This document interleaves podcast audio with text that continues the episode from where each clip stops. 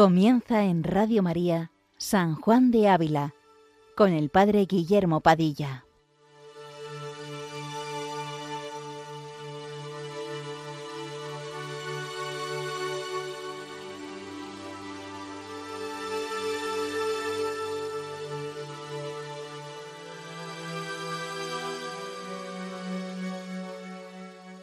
Buenos días a todos los oyentes de Radio María.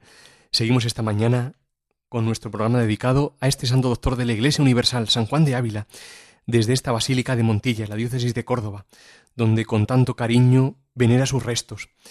En esta lectura continua que estamos haciendo de la audifilia, trataremos hoy el capítulo 21 de los 113 que está compuesto. El tema central y el propósito del santo en este capítulo es, como él mismo dice, manifestar algo de las grandezas de la misericordia que Dios usa con los pecadores que le piden humildemente perdón. Pues como dice él, Dios no deja el mal del pecado sin remedio. Dividiremos este, este comentario en seis partes, como ahora iremos explicitando.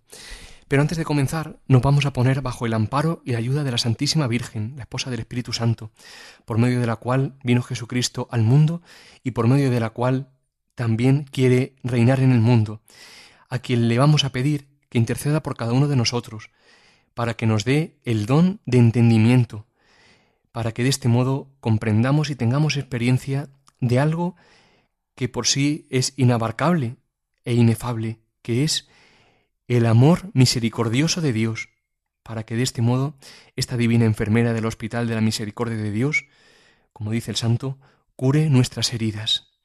Comencemos leyendo, pues, la introducción que hace el santo al tema a tratar, donde explicita cuál es su propósito. Peligrosa ponzoña bebe quien hace pecado.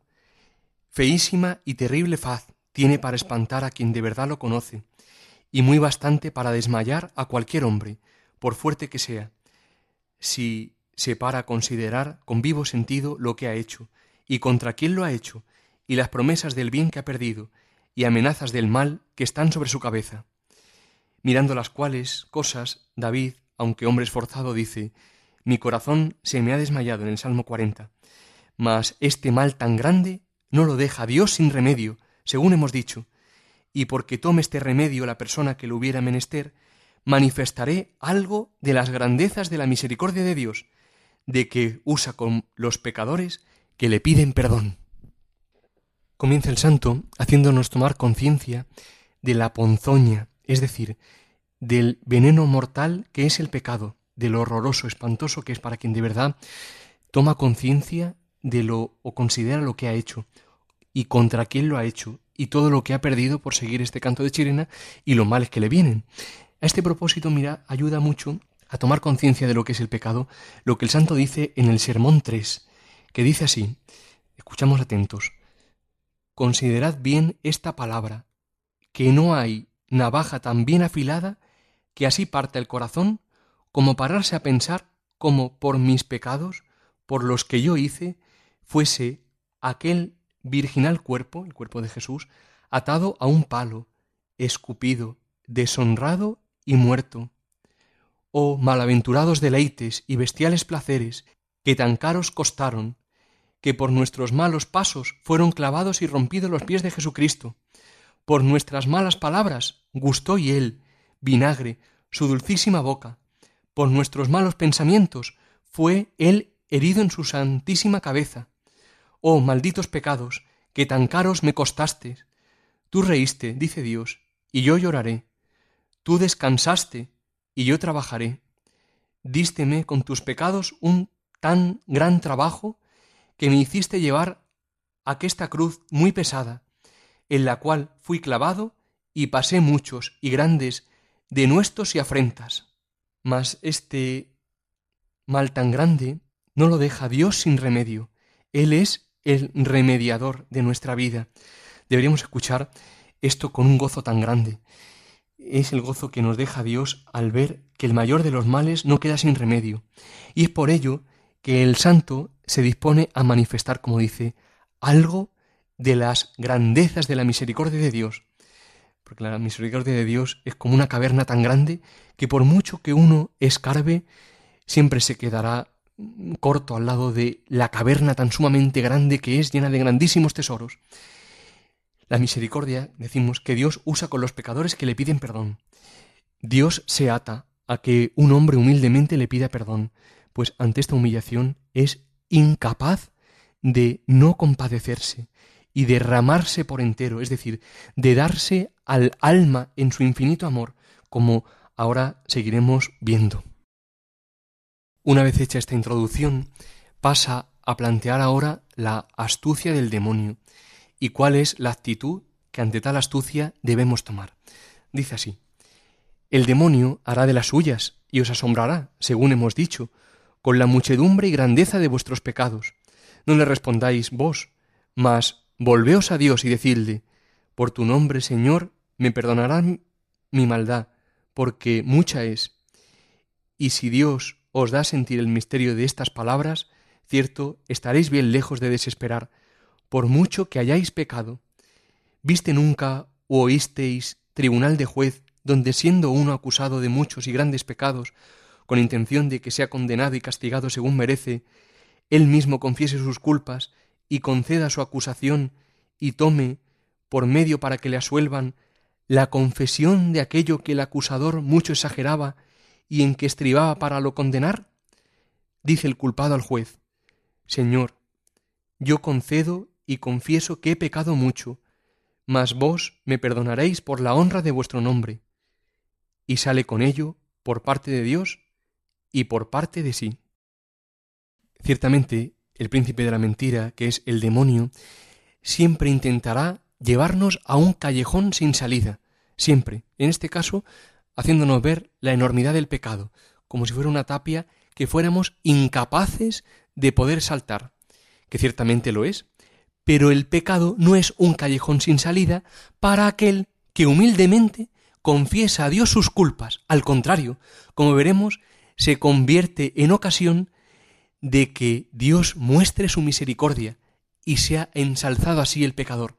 Pero precisamente por esto, porque el demonio nunca ofrece ninguna salida, no debemos responderle, sino mirar a Dios, tomando conciencia de que Él nos perdona, y nos perdona no porque no hayamos cometido ningún delito, al contrario, el perdón pasa por la confesión de la culpa, confesando que he pecado mucho.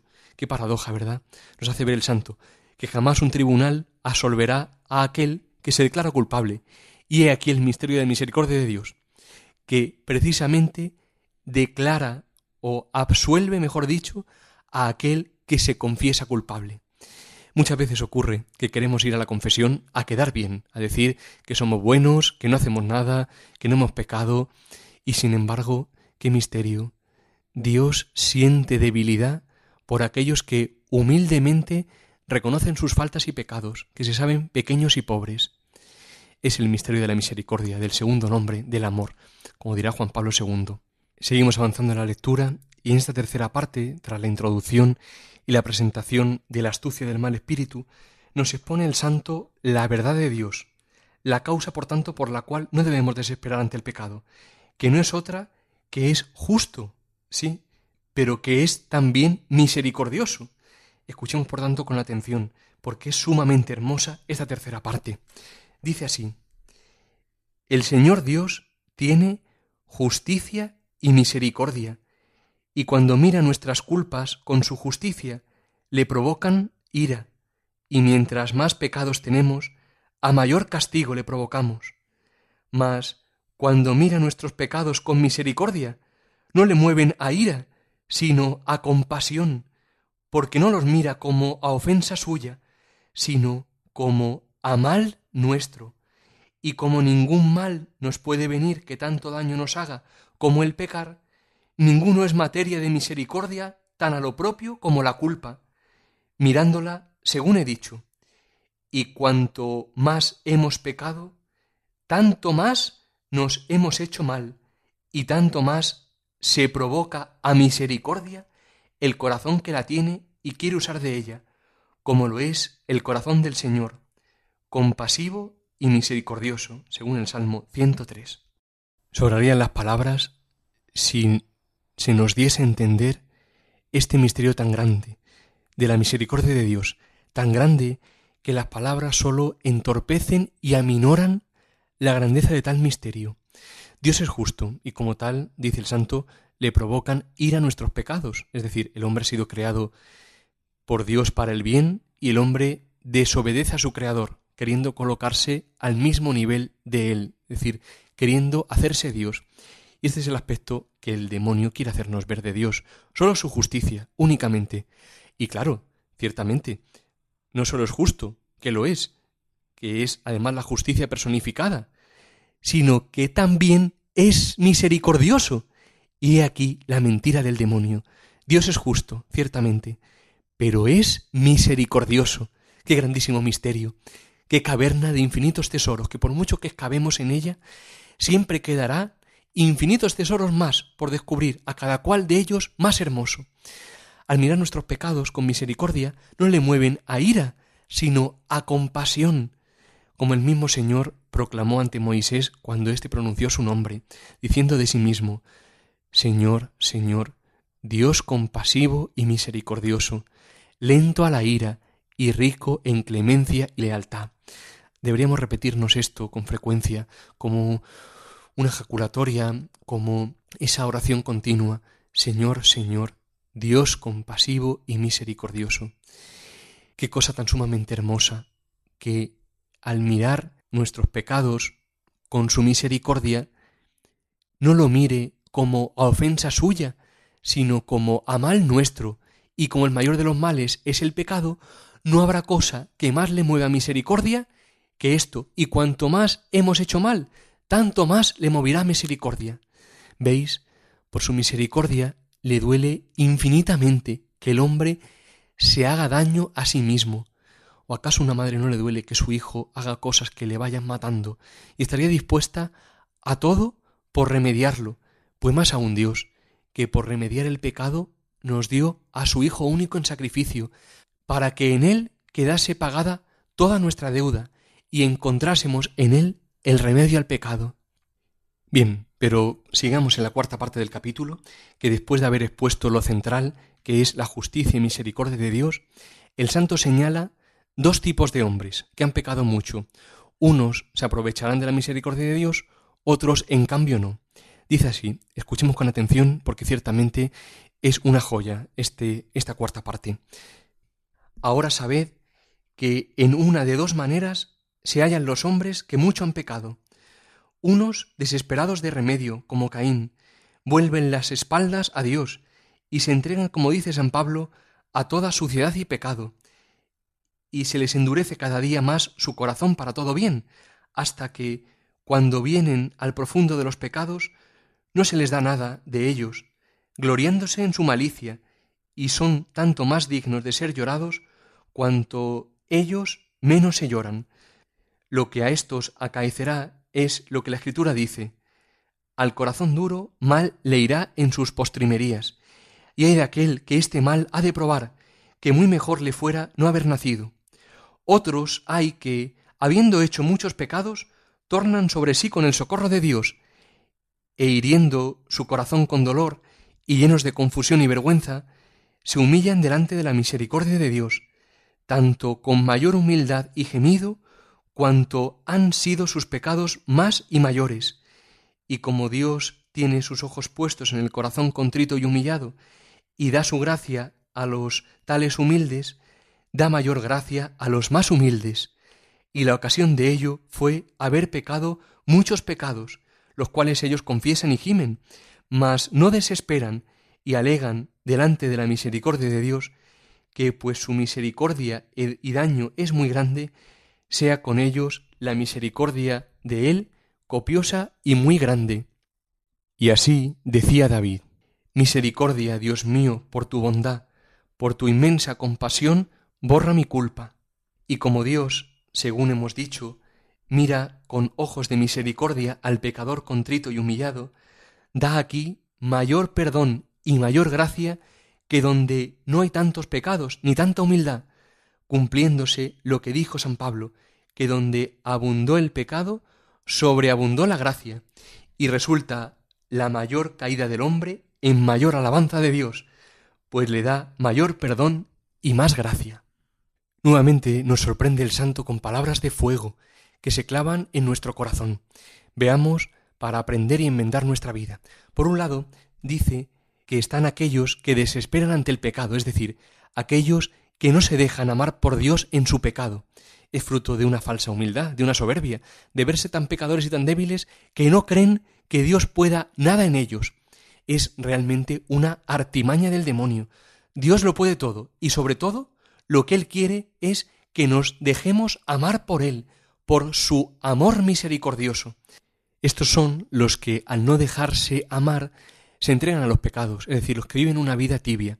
Y puede suceder esto también en la vida sacerdotal o la vida religiosa, es decir, aquellos que viéndose tan débiles se van apartando de Dios interiormente, no se creen dignos de estar en su presencia, se justifican en su debilidad y el problema radica en la soberbia, en que no se dejan amar por Dios en su pecado. Pero por otro lado están los que, habiendo incluso pecado mucho, humildemente le piden perdón, es decir, se dejan amar por Dios también en su pecado. El misterio de la misericordia de Dios radica en el hecho de que tengo que creer, porque es verdad, que en su misericordia infinita Dios me ama tal y como soy, todo entero, todo mi ser y cada una de las dimensiones del mismo. Te ama a ti, es decir, con todo lo que eres, te acepta enteramente, te acoge por completo, quiere que le des tus pecados, que le demos nuestros pecados, para que seamos limpiados. Quiere besar cada una de las heridas de nuestro corazón. Es necesario, hermanos, que se las expongamos para que tengamos experiencia de que Él quiere besarlas, es decir, quiere curarlas con su amor. Una madre, cuando su hijo se cae, le besa la herida. Lo hemos visto muchas veces, las que son madres tienen experiencia de que han hecho esto. Se cae su niño y le da un besito en la herida. Bien, pues esto es solo una figura de lo que realmente y en verdad Dios quiere hacer. Ciertamente, con que la madre bese la herida, no se va a curar la herida de su hijo. Quizás se ha mm, hecho una herida tremenda en la pierna porque se ha caído mal jugando. Sin embargo, en el caso de Dios sí puede curarla, y será su amor el que transforme las heridas del pecado que no son de amor en heridas de amor, como dice San Juan de la Cruz, es decir, en ocasión para que la mayor caída del hombre resulte en mayor alabanza de Dios. Hermanos, tenemos que pedírselo a la Virgen María, que nos alcance la gracia de tener experiencia personal de ser amados en todo nuestro ser por Dios, con todas nuestras virtudes y defectos, con nuestros pecados, con nuestras heridas, que Él nos acepta y por tanto no tenemos que buscar aceptación de nadie, que Él nos ama, por lo cual no tenemos que ir mendigando por ahí los amorcillos de este mundo, que Él nos elige, con lo cual no tenemos que entristecernos si no somos elegidos. En fin, con razón dirá San Juan de Ávila que en el hospital de la misericordia de Dios, la divina enfermera, la Virgen María, cura las heridas de los llagados. Revitamos la frase. En vuestras manos, Señora, ponemos nuestras heridas para que las curéis, pues vos sois enfermera del Hospital de la Misericordia de Dios, donde los llagados se curan. Y para tener experiencia de que somos amados personalmente por Él, es necesario que tengamos silencio exterior e interior, es decir, es necesaria e imprescindible que tengamos vida de oración sin tener al menos un momento de silencio, al menos exterior, difícilmente, aunque Dios tiene sus caminos por supuesto, pero difícilmente podremos tener experiencia de que Dios nos ama a cada uno tal y como somos. Y será este amor lo que cure todas nuestras heridas, como decimos, y lo que transforme, sin duda ninguna, nuestra vida. Bien, pues vayamos concluyendo ya, ya se nos acaba el tiempo, y terminemos leyendo la quinta parte, la conclusión que hace el santo ante la grandeza de lo que acaba de exponer. Dice así, ¿quién pues habrá que esto entienda, que se desespere por tener muchas deudas, pues que ve que la liberalidad y merced del Señor es manifestada y más glorificada en dar mayor suelta, y que toma a Dios por honra de su nombre el perdonar, y perdonar mucho, antes, conociendo que es cosa justa que el Señor y su nombre sean glorificados, diremos, no con desesperación, mas muy confiados. Por tu nombre, Señor, perdona mis culpas, que son muchas. Y la gloria que de aquí Dios saca no nace de nuestro pecado, pues que de sí mismo es desprecio y desacato de Dios, mas procede de la omnipotente bondad divinal, que saca bien de los males y hace que le sirvan sus enemigos, con dar materia para que sus amigos le alaben. Por tanto, no hay razón para desesperar ante el pecado, sino pedir perdón humildemente, dejarnos abrazar por la misericordia de Dios y dejar que la omnipotente bondad divina resplandezca, pues Dios siempre saca un bien mayor de cualquier mal. No nos queda tiempo para verlas esta parte, pero brevemente lo que hace es poner como ejemplo la salida de Egipto de los israelitas, que de igual modo que ellos veían en los egipcios un gran aprieto, es decir, una gran amenaza, del mismo modo figura estos de nuestros pecados, también parece que van a acabar con nosotros. Mas dice el santo, dice, nuestros pecados son ahogados en el mar de su misericordia, igual que los egipcios, y en la sangre bermeja de Jesucristo, su Hijo, y también el demonio, que caballero en ellos venía, para que ni él ni ellos nos puedan dañar, antes, acordándonos de ellos, aunque nos duelan como es razón, nos den ocasión que demos gracias y gloria al Señor Dios nuestro, por habernos sido piadoso Padre, en perdonarnos, y sapientísimo en sacar bienes de nuestros males, matando de verdad el pecado que nos mataba, y lo que queda vivo de él, que es la memoria de haberlo cometido, hace que sirva para que sus escogidos sean más aprovechados que antes y, ensalzadores de la honra de Dios. Bien, hermanos, pues seamos ensalzadores de la honra de Dios, dejándonos amar enteramente en todo lo que somos y tenemos por Jesucristo nuestro Señor.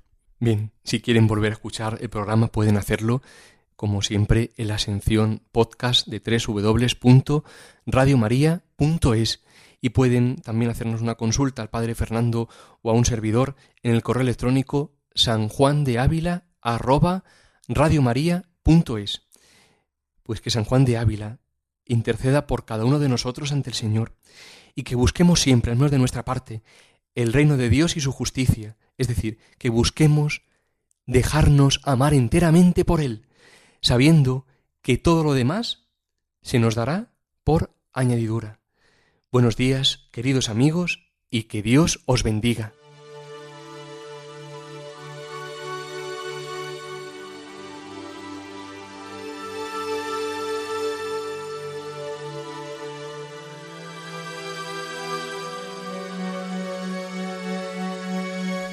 Les hemos ofrecido en Radio María San Juan de Ávila, dirigido por el Padre Guillermo Padilla.